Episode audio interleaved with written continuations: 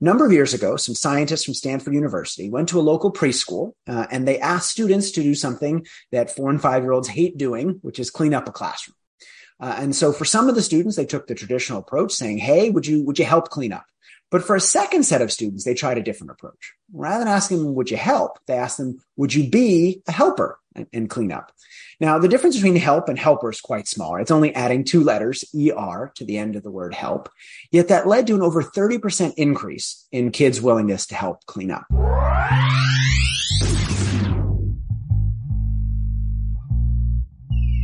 Hey guys, welcome to the Brain and Brand Show. I'm your host, Timothy Maurice. Thanks so much for choosing this exciting episode with New York Times bestselling author Jonah Berger.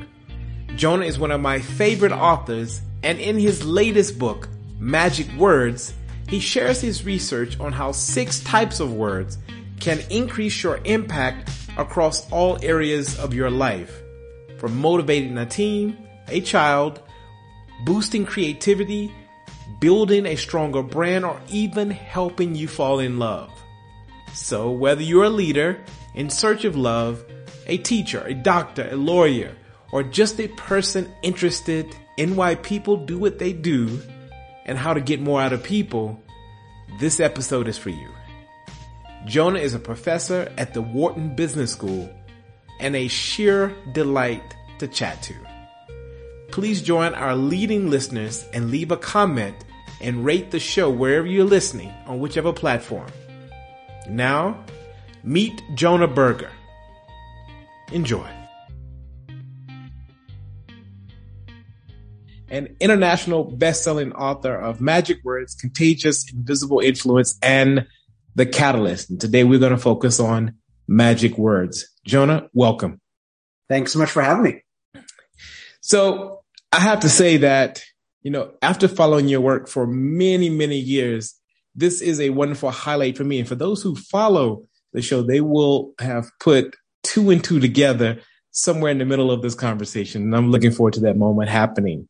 Before we dive into your wonderful book, Magic Words, I have to go inside of your mind. Do you mind if we ask you seven fun, light questions uh, so that the audience can get to know you?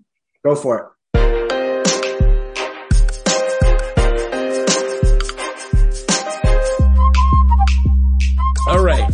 Here we go. Number one.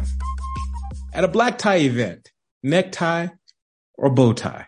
you know, this is a tough. I've been thinking a lot about bow ties lately, and I, I want to be a bow tie guy. I feel like deep down I'm a bow tie guy, but I but I haven't actually gotten there yet. So I'd probably be bow tie um, rather rather than a, a, traditional necktie. But one day, hopefully, I will be a bow tie person.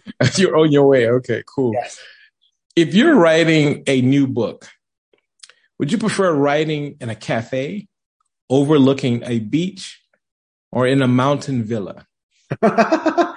wherever it's quiet. I'll go wherever it's quiet. okay.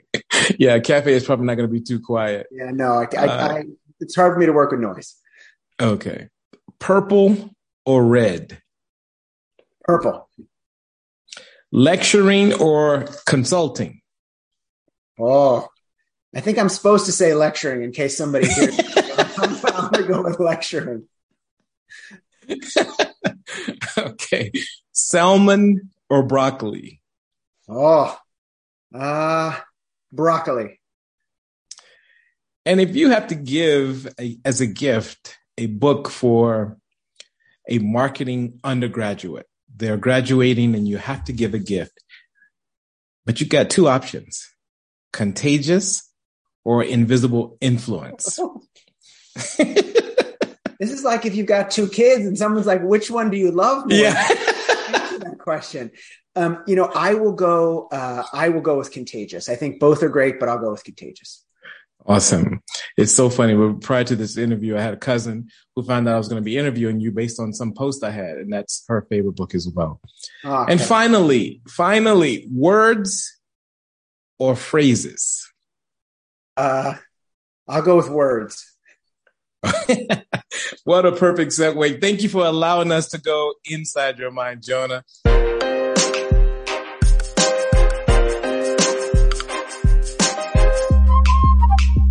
I want to kick off this interview by asking you when, when and why did you decide to research and write about the power of words?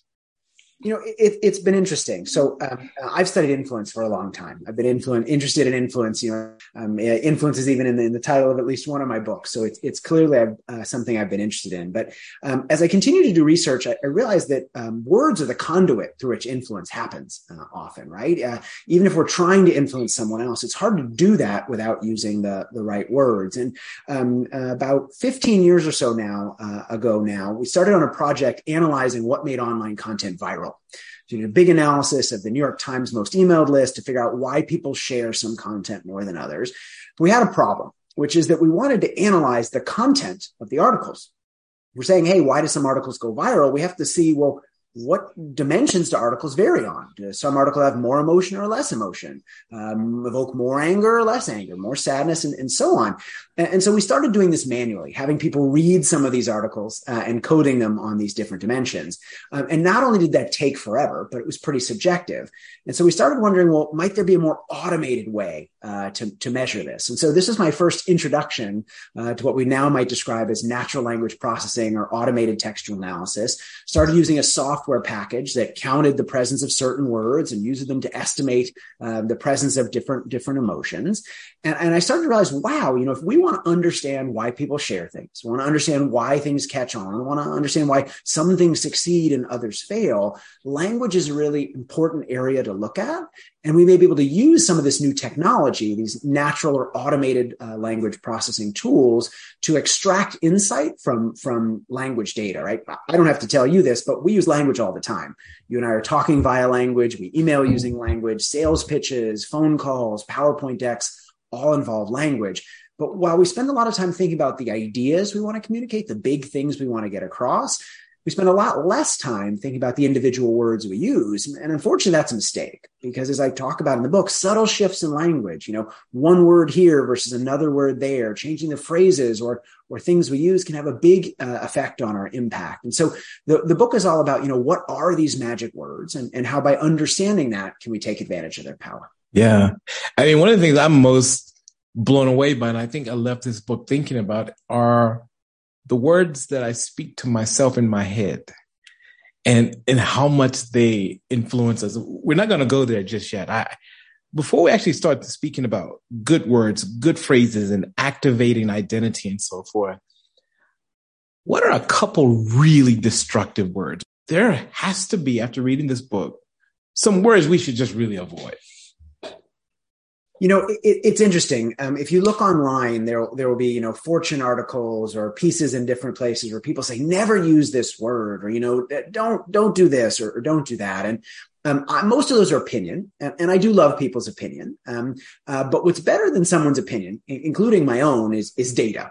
Um, and and what's neat about the past decade, decade and a half, is there've been two big shifts that have changed the way we study language. Right, one is just the availability of data now there's so much more language data out there, right? We, are doing this interview at the end. You may press a button and you may get a transcript from Zoom of everything that we said, right? Billions of people every day share their opinions online. We can get transcripts of news articles and customer service calls and, and sales pitches. And so we can mine all this data for, for insight. And the second thing is these new tools, right? These new natural language automated um, uh, tools, whether they involve machine learning or simple dictionaries, whether they're, you know, topics or themes or embeddings or other approaches can allow us to extract insight from, from language. And so just like, uh, you know, the telescope revolutionized astronomy or the microscope changed the way we think about biology or chemistry, these new language tools are changing the way we, we think about language. And so what's so neat is, you know, we've analyzed thousands of customer service calls to look at the words that increase customer satisfaction, right? What are ways of talking, words as well as paralanguage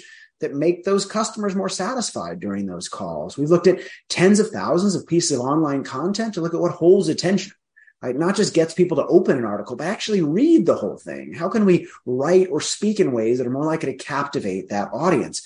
We've looked at movie scripts and, and song lyrics. We've looked at sales pitches and a variety of different domains. And so at the end, what we can say is, look, it's not just my opinion, right? By using this type of language in these contexts, it can have a, a desirable outcome. Increase, you know, your uh, likelihood of persuading someone by 15 to 20%. It can in- increase your creativity by about a third. And so what's nice is we can really speak to the quantifiable relationships that exist rather than just people's opinions. I love that. And I, I think that's what makes, you know, what's so inspiring about your work. And I, one of the things I was fascinated by is when it comes to activating identity, using words like help, so helper versus help. Why don't you explain that a bit? Sure. Yeah. So um, let's start in a place that uh, uh, all of us are interested in, which is is uh, encouraging others to do something, right? Whether we're a boss, whether we're an employee, whether we're a salesperson, whether we're talking to our spouse or our kids, all of us often want to influence someone else but it's often hard to do that. Can we can we use language to help? And so, a number of years ago, some scientists from Stanford University went to a local preschool uh, and they asked students to do something that four and five year olds hate doing, which is clean up a classroom. Uh, and so, for some of the students, they took the traditional approach, saying, "Hey, would you would you help clean up?" There were crayons on the floor and uh, you know overturned seats and uh, you know boxes and different things that need to be cleaned up. And they said, "Hey, would you would you help clean up?" But for a second set of students, they tried a different approach. Rather than asking them, would you help? They asked them, would you be a helper and, and clean up? Now, the difference between help and helper is quite small. It's only adding two letters, ER, to the end of the word help. Yet that led to an over 30% increase in kids' willingness to help clean up. And you might say, well, that's interesting, but that's kids in a classroom. What about adults and more consequential behaviors? And so more recently, some scientists looked at voting Again, voting is something we all know we should do, but we don't necessarily do it. And they looked at whether language could get people to be more likely to vote. They sent uh, emails to people. For some people, it said, Hey, would you please go vote? Um, but for other people, they said, Hey, would you please go be a voter?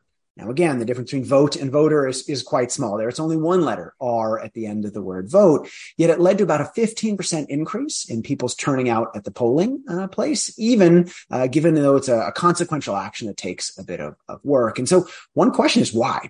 Right? Why was helper more effective than help or voter more effective than vote? And it all comes down to the difference between actions and, and identities, right? Um, there are many actions we know we should take. We know we should eat healthier and exercise once in a while and help people out and vote and read and do all these things we know we should do. But we're busy. We don't always have the time to do all these things. What we care about more though than specific actions are desired identities. We all want to see ourselves in positive ways smart and competent and knowledgeable and, and uh, healthy and all these different things. And so if actions become an opportunity to claim desired identities, well, now we're much more likely to take those, those actions, right? If helping is an opportunity to show ourselves and others that we're a helper, well, now we're more likely to help. Voting, we mean to, but we're busy. But hold on, if voting, going to that polling place becomes an opportunity to claim that desired identity, to be a voter, we're much more likely to do it. And so by turning actions into identities, by taking words like vote uh, and help and turning them into, into nouns, a helper, a voter, and, and so on, we can make people more likely to take those actions. And, and it even happens in the reverse way with negative, uh, negative words, right? Think about, uh, losing, for example. Losing is bad, but being a loser would, would be even worse.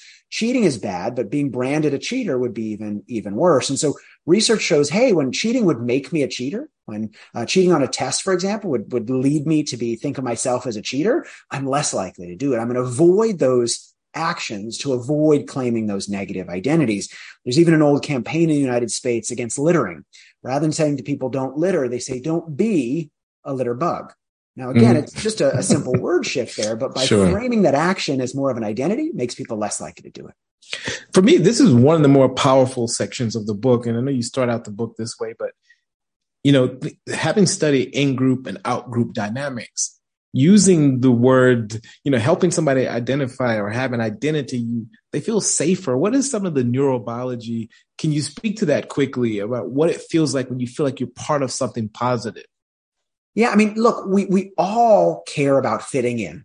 We all want to be yes. part of desirable groups, right? We all want to yeah. see ourselves as a certain way. And part of that are the groups we belong to. Similarly, right? Outgroup stuff. We also want to distinguish ourselves from, from other yes. groups. Think about kids as they grow up. One of the first ways they form their own identities is by separating themselves from their parents. Not just an extension of my parent. I am my own person. Yes, yes, yes. So there's this fundamental tension between similarity and difference, fitting in and, and standing out. And so using the language of identity can be a great way to motivate people, whether uh, to take a certain action or, or even from a, a, more of a marketing perspective, right? Companies use this all the time. Uh, there's a clothing company in the United States called LL Bean, uh, and they have a campaign called Be an Outsider. And it's B and because B and Ann spell the word bean, which is part of the company's name. But it's also like, hey, you know, wear this stuff and you're not just wearing some clothes, you're buying a ticket to an identity, right? You're being part uh, of this group. And so I think yeah. identity can be leveraged in really positive ways. We have to be careful when they're leveraged in negative and divisive ways, but can be really powerful ways to motivate behavior. Let's talk about emotion. Obviously, having a podcast, being able to use emotion to kind of boost my podcast. I found that very attractive, but just explain how we can, you know, use language to boost emotion. Yeah. So, you know, I have been fascinated in the past 10 years or so about what makes a good story. Um, and and part of why is we all know when we read a good story or we hear a good story or we uh, watch a good story. We are glued. We can't help but pay uh, attention. Um, and and the the human in me enjoys those experiences right? I keep flipping the pages of the book or listening to whatever I'm listening to. The scientist in me goes wait a second. Why is this working right? There's something underneath here. There's some math, some logic, some structure to it. What is that structure? And so we've done a bunch of projects in the last five to seven, even 10 years or so, trying to study these questions, looking at what makes certain movies more uh, engaging, what makes uh, certain books um, uh, more successful, looking at sort of the dynamics of language that these things use to, to engage folks. And one thing we found is, is interesting. So I think many of us think that when we talk about ourselves or express things, um, uh, we should use positive emotion, right? If we're going to use emotion at all, it should be positive. When I talk about myself, let me only talk about the positive things, right? So you look on social media and everyone is the most amazing person in the entire world. They have so many awards and they win so many things. And it's, it's a veritable highlight reel of the greatest hits of their lives. And we think that's the best way to present ourselves. Why? Because we think it'll make people think about us more favorably. Here's the problem though. Two things, right? One, most people look at that and they go, well, that's not me, right? I can't relate to that because my life isn't like that. And second, it makes for a really boring story. Because if everything someone says is positive and amazing, right? Imagine you went to the movies and this movie started out with the character winning an award and then they got promoted and then they found the love of their life and everything was wonderful. You wouldn't want to pay attention to that story. What makes a great story in part is the variation right? The ups and downs. If you, if you track movies from Star Wars to Harry Potter to pick, pick your favorite movie and you look at the emotional language that they use throughout the movie, it's often like a roller coaster, right? It starts somewhere in the middle. It goes up. Things are looking great. And then something bad happens. Right. And then at depths of despair, you know, someone dies, somebody gets, loses the love of their life. There's a bad thing that happens. And then things get better, right? They're training and they're meeting some friends and it looks like they're going to succeed and then they fail right? And then it moves up again. And, and by going up and down, it does two things. First, it makes the content more engaging because you don't know what's going to happen next. But second, it's a lot more relatable because we can see ourselves in those stories, right? For most of us, like life isn't just highlights. We fail all the time. Sure. Right? All of us fail all the time. And so seeing other people fail, we go, wow, I can empathize with them. I can see myself in their shoes. And if they can overcome their failures, well, now I can overcome mine as well. And so using this more roller coaster way of telling stories not only makes our content more engaging, but it helps people relate to us and it makes them like us more as well. You know, there's a movie that came out recently, and I don't want to date this podcast because one of the things I love about podcasts, somebody can listen to this 10 years from now and, it will be as relevant. But there's a recent movie that came out where the villain is AI. And I struggle to connect because what emotion is there associated with this AI? and it was interesting for me. I left this extraordinary movie with this insane budget thinking, I don't know how to relate to this AI. Yeah. So it's so, so powerful. And it's going to be interesting to see when the reviews come in. If you look at the way that villains have changed in movies over the past, I won't say decade, but at least a number of years, villains are a lot more nuanced than they used to be right? Like, it, it, you know, take 30, 40, 50 years ago, the villain was just a bad person and they were just bad and mean and they wanted to conquer the world or hurt somebody. But if you look at villains now, they're a lot more nuanced, right? They're a lot more like this, this roller coaster where, yeah, they're, they're real people. right? Yes. They are, they were wronged in some way themselves, and that's led them to commit wrongs on others. And it's really interesting to see that as a viewer because you sit there going, well, who am I rooting for? Right. I clearly am rooting Yeah. for but I feel like, I feel like I can empathize with the villain. And so it Yeah. makes movies richer and deeper in an, in an interesting way. Yeah, absolutely. Let's shift to similarity, sameness, difference, division, and the role that words can play in it. Yeah. So I'll, I'll pick on one uh, piece of research in, in, in this section that I that I love, um, and that is some research that was done on the language of email. Right. And so um, think about within an organization, you know, some people get promoted, some people get fired, some people leave for another job somewhere else. Um, could we understand why that happens? And in particular, could we understand why it happens by the language of their email? And I don't just mean whether they're sort of, you know, kissing up in their email or whether they're, you know, using curse words to the boss or saying something offensive. It's actually something much more subtle. How similar their language is to other people within the organization. And so some researchers do this nice analysis where they say, look, companies, just like social groups, have norms. They have ways they use language. And you can measure when someone joins a company, how similar their language is to the language used by the other people in the company, right? By looking at the language of their emails, you can say, okay, this person uses language in a very similar way to their peers at the company. And this person uses language uh, very different from, from their peers. And, and you might say, well, oh man, you know, some people use language in a similar way. Some people use language in a different way. Are we just doomed, right? We're either similar or different. But it's more nuanced than that because most people, when they join a company, their language becomes more similar to other people in the company, right? They enculturate, they adopt the norms and the practices and the ways of communicating within that firm. But you see some interesting things. First, the people that are better able to enculturate, better able to adopt the norms of the firm are more likely to be promoted. And the people that aren't as good at adopting the norms of the firm are more likely to end up being fired. But you see something interesting in addition, right? After some people are able to sort of enculturate and be part of the firm, some people stick with it and some people diverge again. They, they move in a different direction. Those people end up quitting and taking a better job somewhere else. Their language leaks information about what they're going to do in the future. The fact that they're less likely to mimic their colleagues and the type of language they use is an indication that they're going to leave for something better elsewhere. Because, it's interesting. Language not only influences other people, right? Using help versus helper changes other people's behavior, but language provides information, reflects things about us. It can tell people whether we're going to get promoted or fired or leave for a different firm. We leak information about whether we're lying or not through the language we use, even something like a loan application. You can predict whether someone's going to default on that loan or not based on the language they use in their application, not because they tell you, right? Everyone, when they apply for a loan will say, I'll pay this back. I promise. Thank you so much. But by using those words, the differences in the words they use, we can get insight into how likely they're going to engage in certain actions in the future. I want to shift to how asking better questions can help us connect to people, maybe even explore love. Yeah, you know, I have found questions to be a fascinating topic. Um, there was um, a section in my last book, uh, The Catalyst, on reactance and how to persuade others, not by making statements, but by asking questions to encourage and involve them in the process so they push back more and they're more participating.